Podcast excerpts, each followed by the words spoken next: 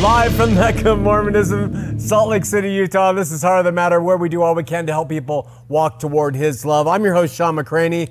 This is tonight the presentation night. This is a half hour of information. And just remember, tomorrow night, add your comments to the online uh, stuff or send emails. Tomorrow night, Tuesday night, 8 p.m. Mountain, right here. You can call in and we can discuss what we're going to talk about tonight or anything else for that matter. We're open. Anyway, let's have a word of prayer. Lord, we seek you and love you and thank you for all the provision and just pray that your spirit will be with us in Jesus' name. Amen. After four weeks, we did a four weeks of Hear Me Out, parts A, B, C, and D. We began conversations about Mormonism when we started to talk generally about communion, the sacrament, and, and, uh, and the Eucharist. The following week, we talked about the commandments because in the LDS sacrament prayer, they say they are willing to take upon them the name of the Son of Jesus Christ always remember him and keep his commandments which he has given them that they may always have his spirit to be with them. We talked all about that. Then last week we talked about the law and we kind of said let's just not talk about all the different facets of the law. Let's just make one law and we called it the sock show. Everybody has to wear socks to church. And in connection with all of that we uh, that we've established talking about those things tonight meaning since we've talked about uh, communion and commandments and the law, uh, I want to talk to you about the biblical idea of being yoked, taking on Christ's yoke, which sounds like a very burdensome thing, and liberty in Christ. How do you balance that out? You know, since we're talking about law, what, what does it mean to follow his commandments? Isn't that a bit of a burden uh, in and of itself? And then what does it mean to have liberty, to be free in Christ, and, and that paradox between the two? So the topic is timely. My daughter forwarded me a picture from Facebook, which was posted by my younger brother, Bo's wife. And my younger brother, he's a very faithful, very dedicated LDS young man. He's actually older now, but and he he serves now as an early seminary teacher in Southern California. And we're going to show you a picture of something that he has done. There's the picture to teach his early seminary students. Uh, well, let me just read what my sister in law wrote about the picture we could say that early morning seminary has begun. These amazing kids are learning to come unto Jesus Christ and to take his yoke upon them so as to find rest to their souls. And she cites Matthew 11, 28 through 30, uh, along with this picture of, of these students learning what it's like to be yoked. And uh, you can see that my brother has concocted a human yoke, and two kids are pulling it, and there's a, a rope attached to it, and they're pulling a, tab- a, a stack of tables or a table on some rack behind them like cattle. So finally, my sister in law adds on the picture if you know any teenagers who, oh, no, she writes, these two have learned the importance of equal, being equally yoked with their partner. And then she puts great marriage training, smiley face. All right. And then she adds, if you know any teachers who would like to join us, let me know. My husband Bo teaches class 5:45 a.m. Monday through Friday. So I know my brother, and I know he means well. He he really does believe that uh, this is teaching kids to be their best and uh, what we saw in that picture pretty is a pretty fair representation of my understanding of my brother's worldview on how people should see faith in Christ. That it is a yoke that is like a yoke you put on oxen and you're dragging behind a heavy cart and you're trudging through life pulling this yoke. Uh, if you've ever been LDS, you realize that this is pretty much the mode that Mormonism trains and teaches their people about moral living and about you know obeying their uh, code for conduct and and uh, what their dietary laws in the in the um, I don't know why I can't think of that dietary law word of wisdom. So they load them up with instructions. And they get them to make covenants of obedience, like baptism at the sacrament table. And then they implement a, a, lot of opportunities to test these characteristics that they've taken upon themselves. And they follow up with uh, PPIs, those are personal priesthood interviews, where they sit down with people and they say, Well, how are you doing on this? How are you doing on that? Are you obeying your covenants? Is the yoke sitting squarely on your shoulders? And then they have dis- disciplinary councils for those who break the rules and break ranks. So, without question, it's a paramilitary operation. Mormonism is absolutely paramilitary.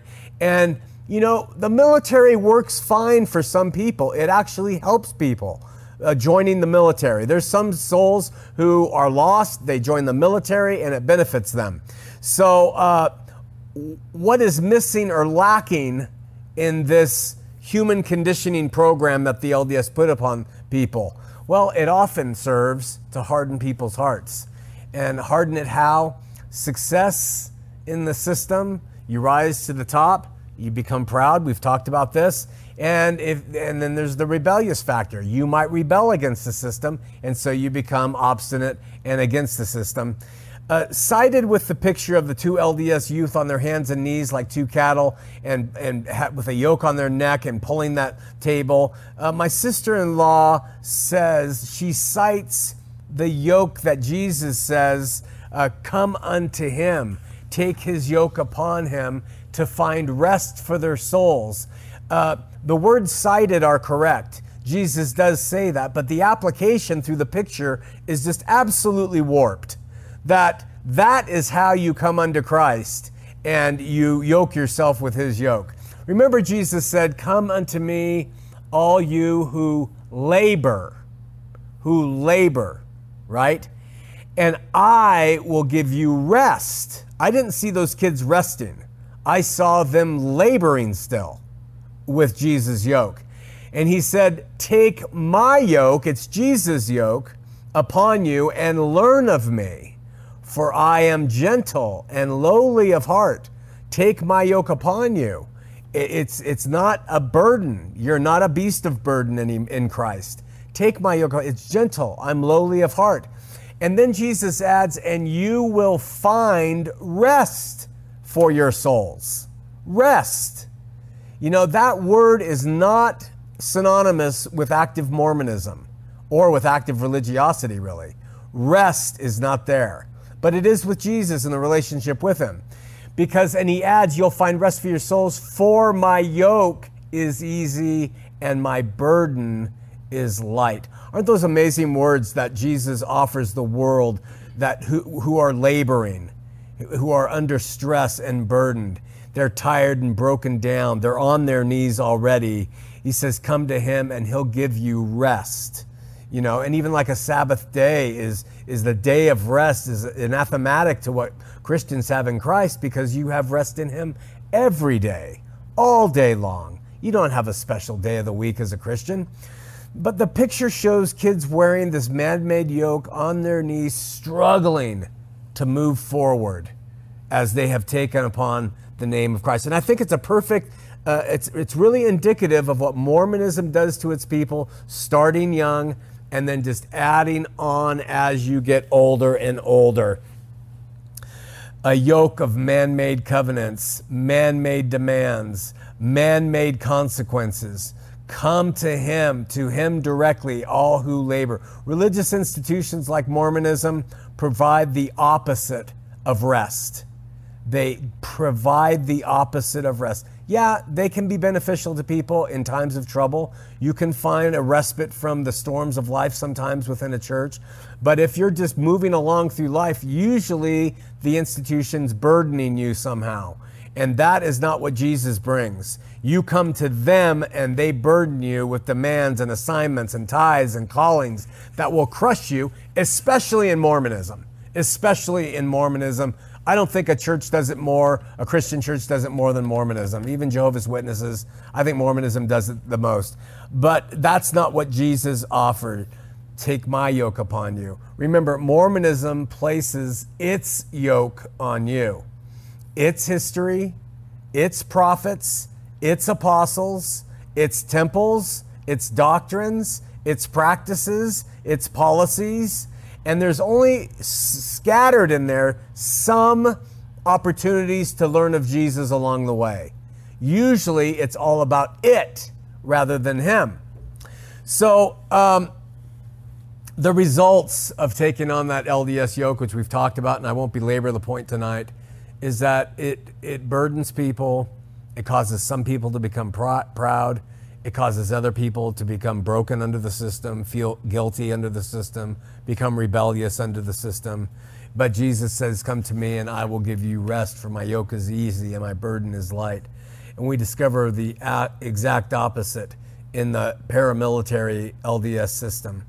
Uh, look, if people want to use Mormonism to better their earthly life, if you have a family and you say, kind of with your spouse, really don't give a crap about God and Jesus, uh, but we care about having a family that has order and structure and has activities during the week and something that teaches them good principles, hey, uh, you know, go for it. You can get it through Mormonism. It's disciplined living, monetary success. Boy, you'll make some good connections if you play the game right, order. And for some parents, some people, some family, uh, these things are much better than a life of chaos and drugs, it seems. So if that's all you care about is this world and what's going on there, it's a fantastic op- option, you know, and I get that. And I respect people's right to choose that. Uh, just like a stint in the military can uh, benefit somebody, uh, a wayward youth.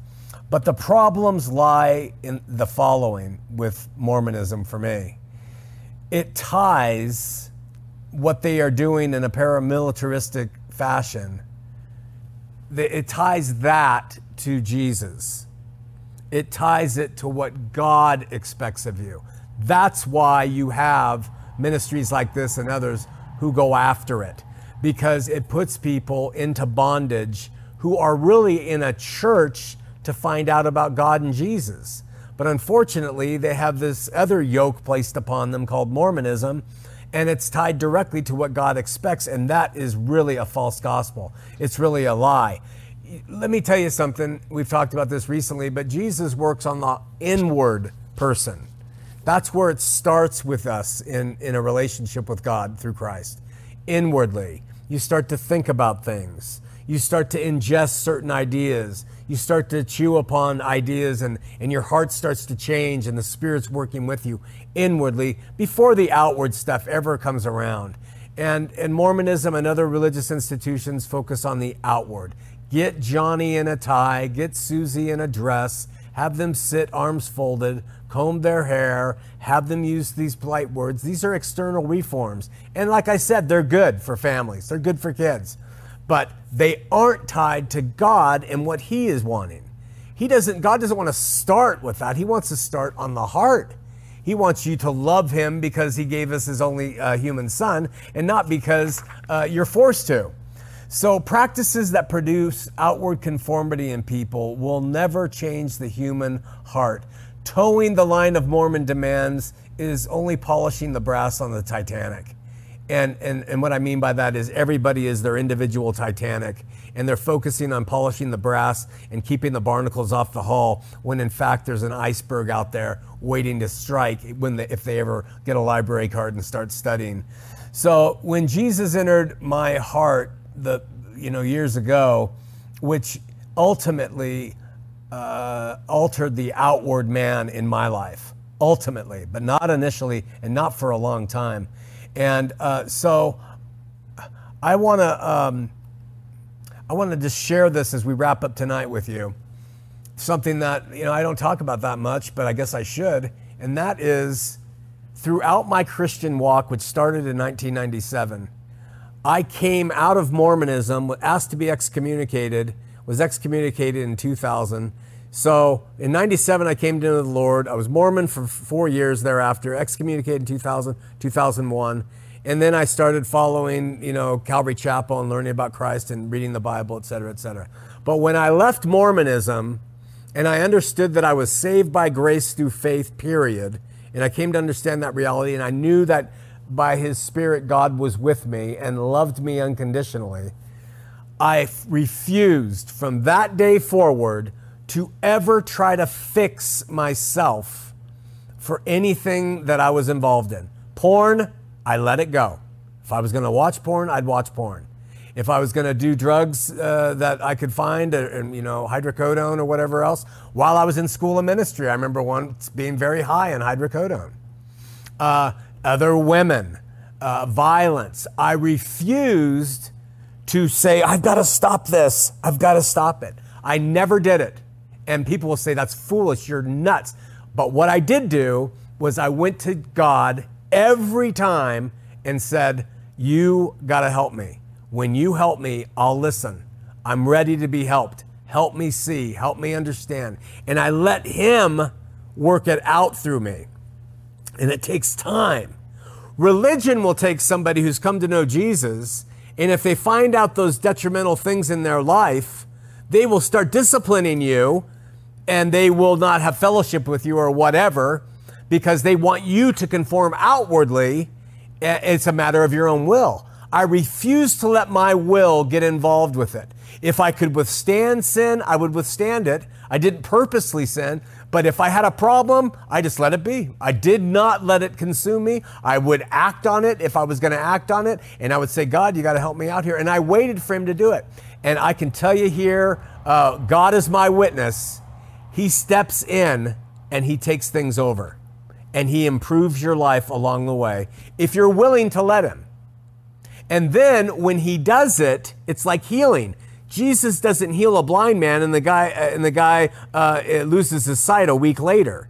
And so when Jesus does the healing of you from, from porn or, or drugs, sex, drugs, rock and roll, whatever you want to call it, when Jesus does it, it leaves you and you have a victory through him over the thing that you're battling with. It, we don't teach that. Religion doesn't teach it. It teaches you've got to, you know, you know, whatever, do these different things, right?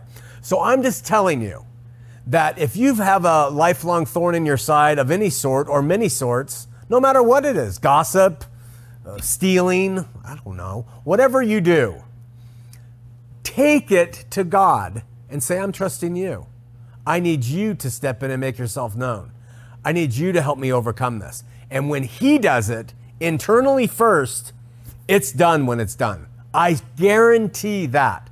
But when religion does it, oh, I've been battling with alcoholism. I went back. I've been looking at porn over and over again. I went and saw my bishop, revolving door confessions. You know, it's baloney because it's external trying to work on the heart. That's the promise Jesus gives. His yoke is easy, his burden is light. When you take his life on, that's what we're doing, we take him on in us. He's walking with us, and you are empowered to overcome the things that easily beset you before when you were walking uh, by your flesh. So, write your comments, write uh, your questions online. Let's hear your thoughts. Call in tomorrow night. Join with us as we uh, discuss this stuff back and forth, and let's hear what you think about the yoke of Jesus, about how you overcome your proclivities in your flesh, and what you think about the Mormon system, like my brother's uh, photograph showed, of yoking people uh, with burdens in order to help them overcome themselves. We'll see you tomorrow night here on Heart of the Matter.